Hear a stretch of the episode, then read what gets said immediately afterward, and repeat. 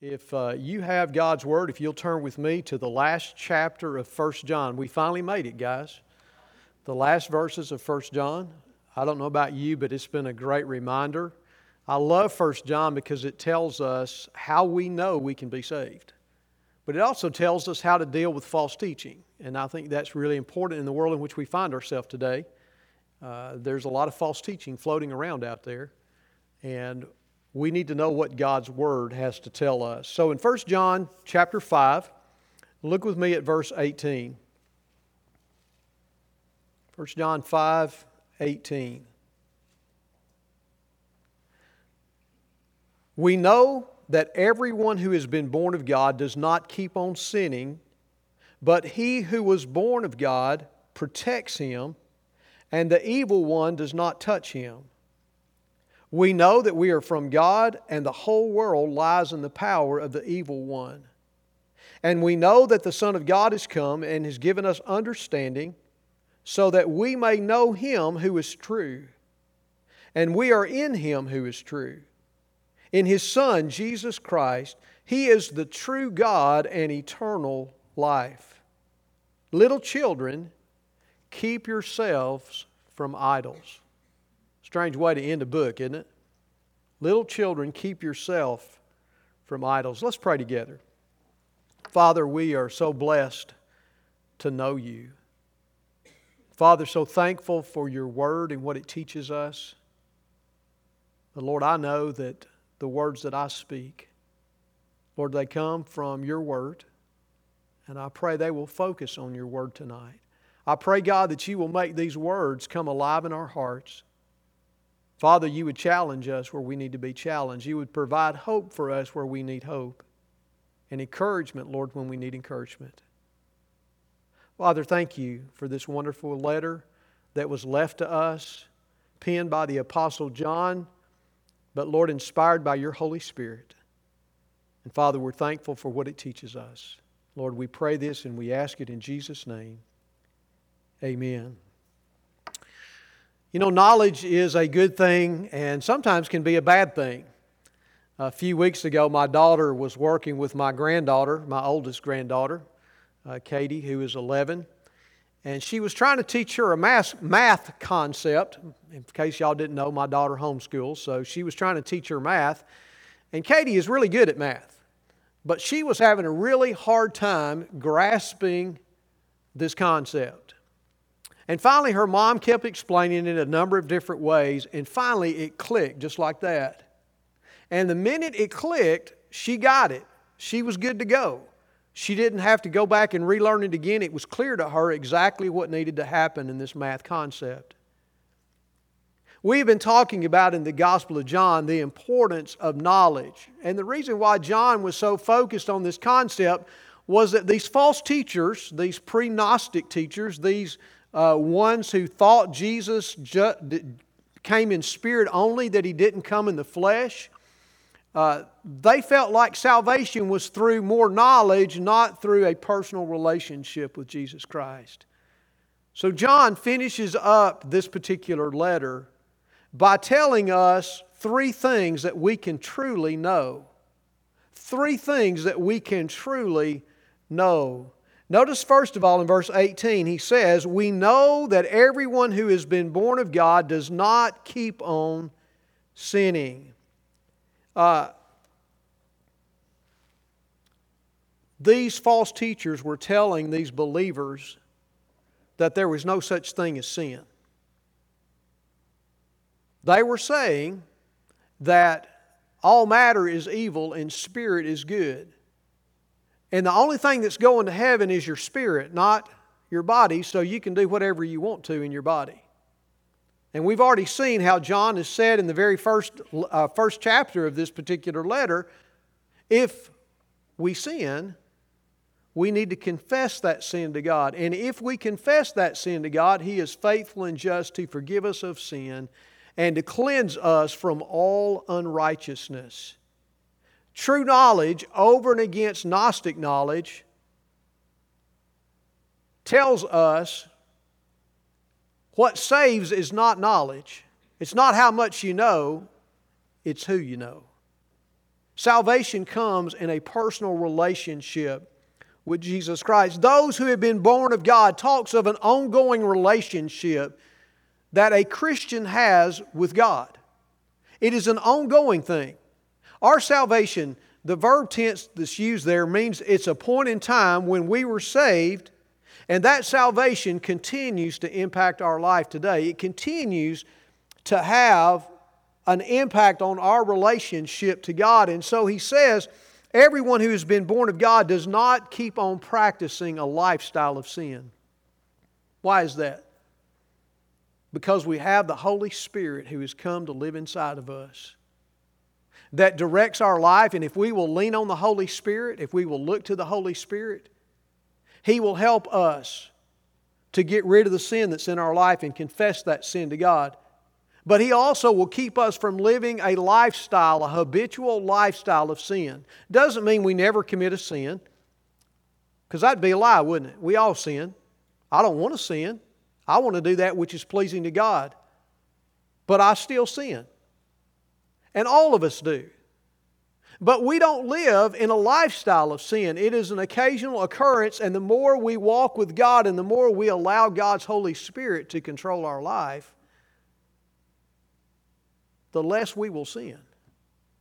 And so, for these false teachers who were saying that sin is a non issue, that you don't sin because what you do in your body doesn't really matter, John would say no.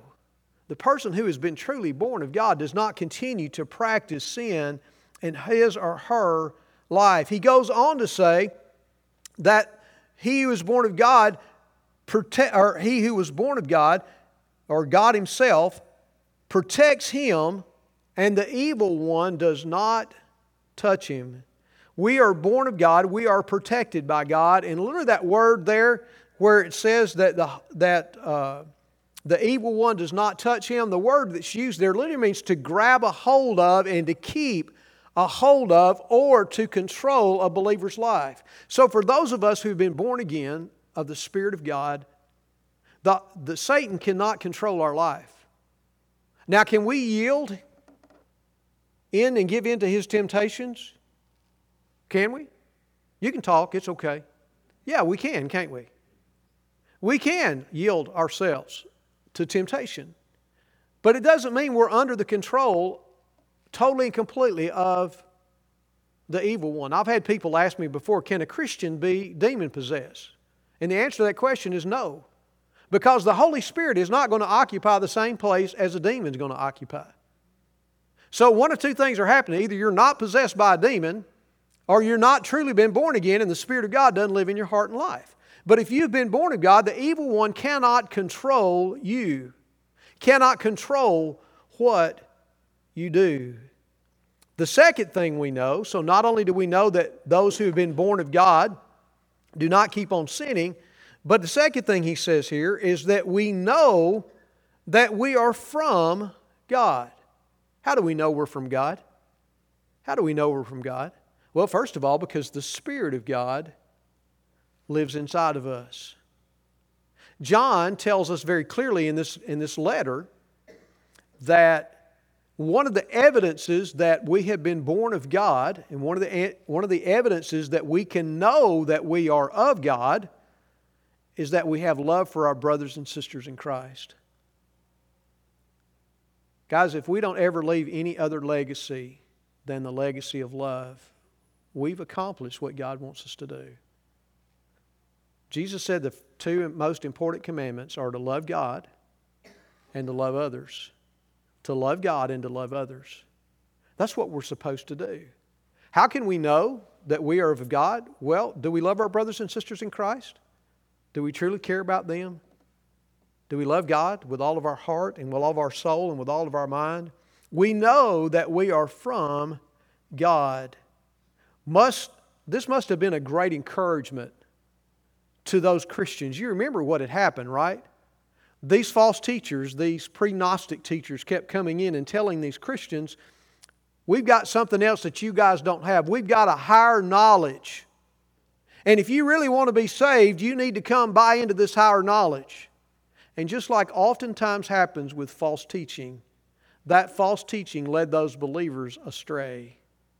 And many of people that this church thought literally were their brothers and sisters in Christ left and followed the false teaching. You remember John said over in chapter 2 these people went out from us because they were not of us. In fact, later on, he will call these people that have left the congregation behind, he will call them Antichrist. And the reason why he does that is because they're teaching false teaching. And they refused to accept the incarnation of the Lord Jesus Christ. They said Jesus just appeared to be human, that he really wasn't human. And that is that not the nature of the Antichrist? to declare that Christ is not who he claimed to be? Is, is, isn't that what Antichrist is all about? He opposes everything that has anything to do with God. And so John described them there. Think about how much encouragement it must have been to these Christians who, I mean, literally, you know, let's say, let me just for instance, let's just say Miss Peggy back there, and Larry over here, and Carolyn over here, and Miss Evelyn over here, just say one, one day they decided they, they bought into this false teaching and they just walked away from us. Wouldn't that, wouldn't that hurt deeply inside of us? Wouldn't we wonder, I wonder what we did wrong that caused them to go somewhere else to look to a different truth? It must have been devastating to these young believers in Christ to know that maybe half, maybe even more than half of the people that were members of their congregation left and started following these false teachers. And not only did they leave and start following these false teachers, but they were continually contacting these people, these friends, these former, these former people that they went to church with, and saying to them, Hey, we've got something really exciting over here. You need to come over here and try this out. You need to come over here with me and go this way. And really, the book of first, the letter of First John was written primarily to keep those who were tempted to follow this false teaching to help them understand that it truly was of the devil. It was of the evil one, this false teaching, and they needed to be firm and remain committed to Christ. So think about what encouragement it would mean for you today if, if a bunch of folks in our church left and went somewhere else. We know that we are from the Lord. We belong to the Lord. We also know that the whole world lies in the power of the evil one. The whole world lies in the power of the evil one. That word literally there, to be under the power, literally means to be under the sway. And it describes an animal who has been caught in a trap and who has struggled and struggled and struggled and struggled to try to get free.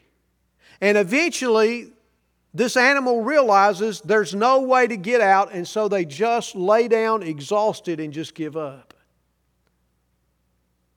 That describes the people in this world, does it not? The people of this world have bought into Satan's lie, and they are under the control of the evil one. They're under the control of this worldly system, and they simply have laid down and as I say, their minds are made up and they don't really want to be confused with the facts. They don't want to consider who Christ is. They become comfortable in the lifestyle in which they find themselves. Guys, we know, we know that the world is under the control of the evil one. We need to beware. We need to know these things. We need to live focused lives because Satan's one desire well, Satan's really got two or three things that he really likes to do. First of all, he likes to keep people blinded so that they can't see the truth of the glorious gospel of the Lord Jesus Christ and get saved. That's the first thing Satan does. He tries every trick in the book to get you to not believe in Jesus, not even think about Jesus, not go to a church, not listen to the gospel being proclaimed. Or he starts putting doubts in your mind. That preacher doesn't know what he's talking about. He doesn't comb his hair from the right side. You know, why would you listen to him? Satan will do anything and everything to keep you from putting your faith and trust in Christ. And then once you get saved, Satan will do anything and everything to convince you that you're lost. Because if he can convince you that you're lost, you will be ineffective and unproductive as a believer in Christ. He doesn't want you to do anything for you. He doesn't want you to tell anybody else about the Lord. He doesn't want you to bring anybody else to faith in Jesus. He doesn't want you to disciple those who put their faith and trust in Christ. He wants you to ignore Jesus. And so that's what Satan tries to do. Not only that, but those who have not put their faith and trust in Christ, they are under the power, under the sway of the evil one. They've literally laid down and let Satan and this world system have its way. Notice the third thing that we know. We know that the Son of God has come and has given us understanding so that we may know Him who is true, and we are in Him who is true. We know that the Son of God has given us, He has come, stresses His incarnation, the very thing that John has been writing about in this whole letter. He has written to help us know that Jesus is the Christ, that Jesus came in flesh. Because if God, if Jesus, who is God, was not wedded with humanity or became flesh, then Jesus could not die as an atoning sacrifice for our sins. He couldn't pay the penalty of our sins so that we could be saved. If Jesus just appeared to be human, if he really wasn't human, then we're all still dead in our trespasses and sin and on our way to hell. It is only through an atoning sacrifice where Jesus dies as our substitute. He pays the penalty of our sin that we might be forgiven. And so we know if we know Jesus Christ, if we are believers, we know that the Son of God has truly come. The Son of God stresses the deity of Christ. The fact that He has come stresses the humanity of Christ. In other words, God became man so that He could bring about forgiveness for us. We know that this is the true one. The Gnostic teachers, these false teachers, these pre Gnostic guys, these secessionists, these who pulled away from the church, they were convinced that there was another way of salvation. And it depended on their intellect, what they knew. And if they would have this higher form of knowledge, then they would move higher up on the chain. And that would literally, if they got high enough up on that chain, it would save them. You know what the Bible says? By the works of the flesh shall no person be justified. That means by the works of the flesh, the things that you and I do, even the good things that we do, we cannot be put back into a right relationship with God. We cannot be justified. That means to be put in a right relationship with God. We, in and of ourselves, we cannot make ourselves holy before God. And the Bible says, without holiness, without righteousness or holiness, nobody can see God. And so you and I cannot do that on our own. But if we know the Son of God has come, not only that, but notice what he also says of direct John's direct attack on these false teachers. God has given us understanding. Understanding doesn't come from human effort. Understanding comes from the revelation of God. God has revealed to us who Jesus is. God has revealed His will to us in this book right here.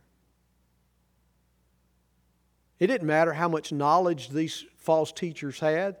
Didn't matter how highfalutin they sounded. Didn't matter if they had something that, that turned people on, it's knowledge that turned people on. None of that mattered. God Himself has given us understanding. It comes as an act of God. It is not something that you and I gain for ourselves. You and I have understanding because the Holy Spirit of God takes the Word of God and applies it to our life.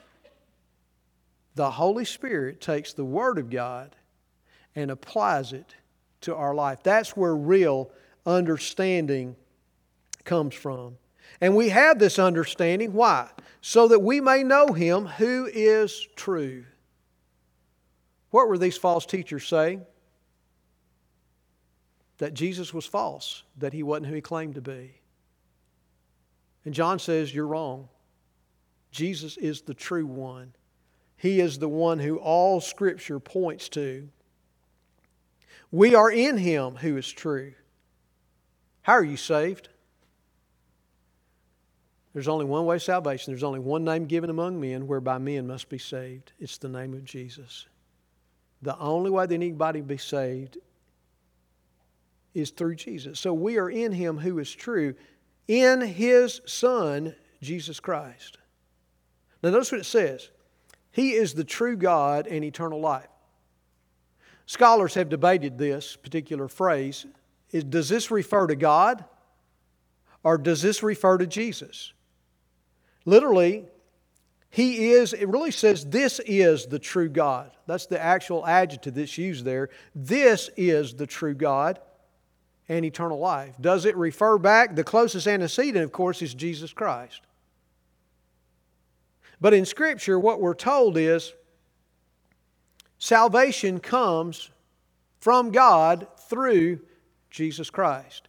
And if you go back to verse 19, it says, We know that we are from God. It's referring to God. So, if this, if this phrase, He is the true God in eternal life, if it refers back to Jesus Christ, that's one of the clearest statements in all of Scripture for the deity of Jesus Christ. It's one of the clearest statements that we have that Jesus is part of the triune Godhead. If it points to God, it reminds us that God is the source of our salvation. We are saved by grace through faith, that not of ourselves, it's the gift of God, not of works, lest any man should boast. Salvation comes from God through Jesus Christ to us. And then the very last thing he says is, Little children, keep yourselves from idols. Now, nowhere in this book does John mention anything about the pagan idols that people worshiped during that day and time. So, to finish up a book like this, you had to figure that John's congregation would understand what he's talking about. But you know, there are other things beside gods of wood and stone, aren't there? Are gods of money, gods of pleasure, there's other gods. I think the God, the idols that John is talking about here, since this whole book is about idolatry, people who've left Jesus Christ to go follow this false teaching, I think the idolatry that John is referring to here, he's referring to the idolatry of false ideas. Ideas and what you think can become an idol in your life. And I think that's what John is talking about here. Keep yourselves from idols. That word keep yourself is like a shepherd guarding the sheep against the ferocious animals. Guys, we need to take due diligence in ourselves that we guard our own souls against false teaching. False teaching has not gotten any less. In fact, it abounds every day. Adam was showing me something on his device there earlier. That was false teaching false preaching. It was very clear that it was if you knew the Lord Jesus Christ. You knew it was false. Our spirits bear witness with other spirits. God tells us what teaching is false. But you and I, I can't guard you 24 7. The Lord Jesus Christ is with you. You've got to depend on Him. And you've got to take God's Word and you've got to devour this Word. You've got to internalize this Word so that you live according to the truth, not according to false teaching. John speaking to that congregation, that flock that was left, he said, My little children. I love it when John does that. My dear little children, keep yourselves from idols. Guys, we live in a day and time when false teaching abounds. You and I have got to make a concerted effort to focus on what this book says. We've got to learn what this book says. And we need to pass on, as I was talking about this morning, we need to pass on what we're learning to the generations that come behind us. If not, we'll read about this generation like Judges talked about the generation that came after the people that left, the, left slavery and went to the promised land. There grew up a generation that knew not Moses or the wonderful things that God has done. May that never be said of us. May that never be said of our generation. May we pass on the truth that God sent Jesus Christ in human flesh so that he might live a sinless life and therefore qualify to be our substitute on the cross. Jesus died for the sins, not only our sins, as John said, but for the sins of the world. God's not willing that any should perish. He wants all to have everlasting. Every person on this planet is a unique creation of God, and God cares about every one of them.